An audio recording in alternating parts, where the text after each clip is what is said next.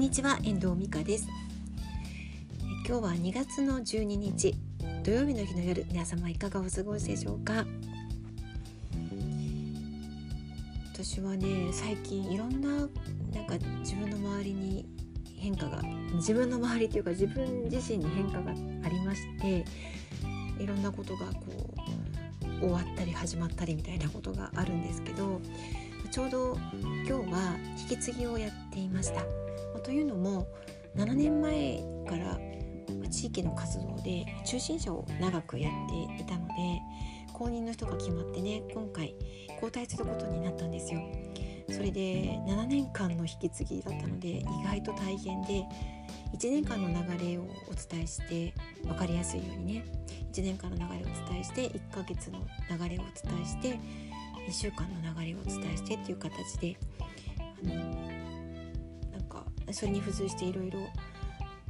発生することだったり補足しなければいけないこととかもあったのでそれを説明しながら資料も揃えたりとか準備も含めて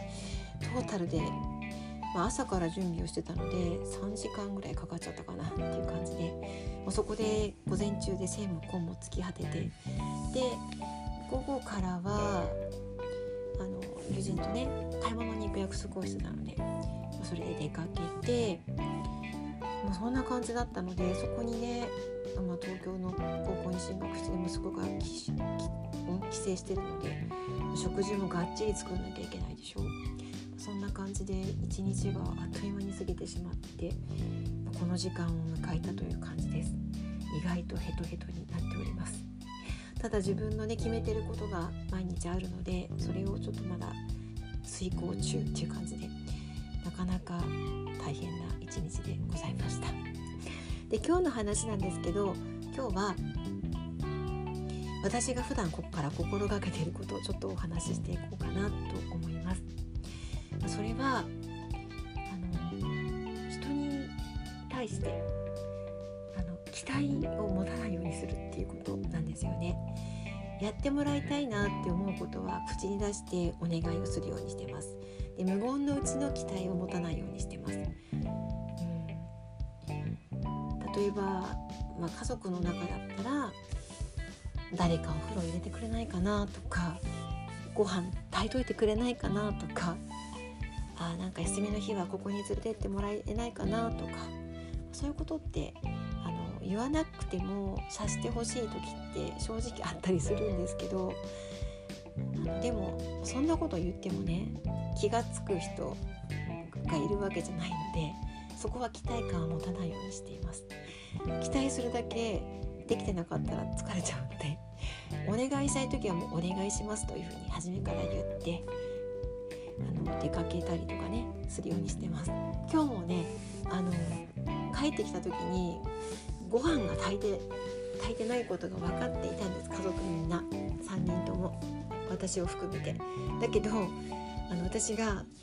買い物にから帰ってきて、えーと、結構6時半とかの遅い時間だったんですけどご飯炊いててくれくれてるといいよなとはちょっと思ってたんですね。そう期待感を持っちゃってたんですけど帰ってきて「あご飯炊いてないよね」って一応確認して。ででご飯炊いてもらいましたその場で。なんかね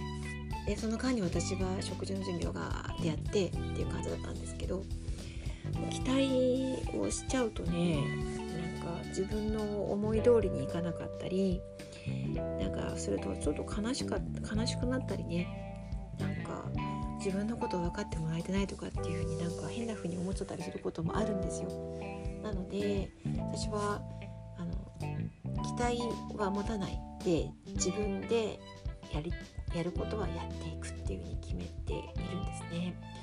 子供の時代あの子育てで大変な時もほとんどなんか夫も仕事が忙しくて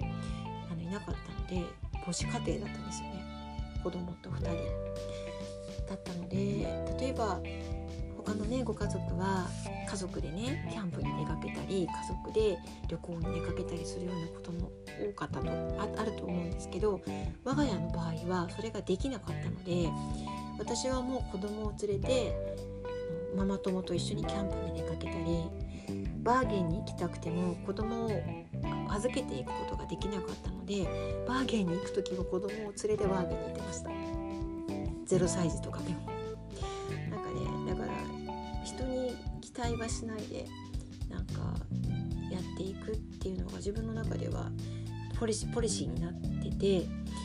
それをやっていく中で、うん、自分がご機嫌で生きていけるからそういうので良かったかなって思うことが多いんですよね。もちろんなんか仕事についてはねあのお願いをしてお金を払っているので期待を持ってお願いをすることはあると思うし期待をされて自分が仕事をすることもあると思うんですけどなんか人に対する期待っていうのは特に自分が普段から接している人や大事にしている人たちについてはあのなるべく心がけて期待を持たないなんかちょっと後ろ向きな感じもするんですけどそれがなんか円満になっていくコツだったり自分自身をご機嫌に生きていく自分自身がご機嫌に生きていくための一つの方法かなって私は思って生きていきました。特にねそうねそういうふうに思い始めたのはやっぱり子育ての時期からかなと思うんですけどね。皆さんはどんな風にそういうなんか期待感上手にバランスとってやってらっしゃいますでしょうか？参考になればと思います。では今日はこの辺りで終わりたいと思います。最後までお聴きいただきましてありがとうございました。また聞いてくださいね。ではまた。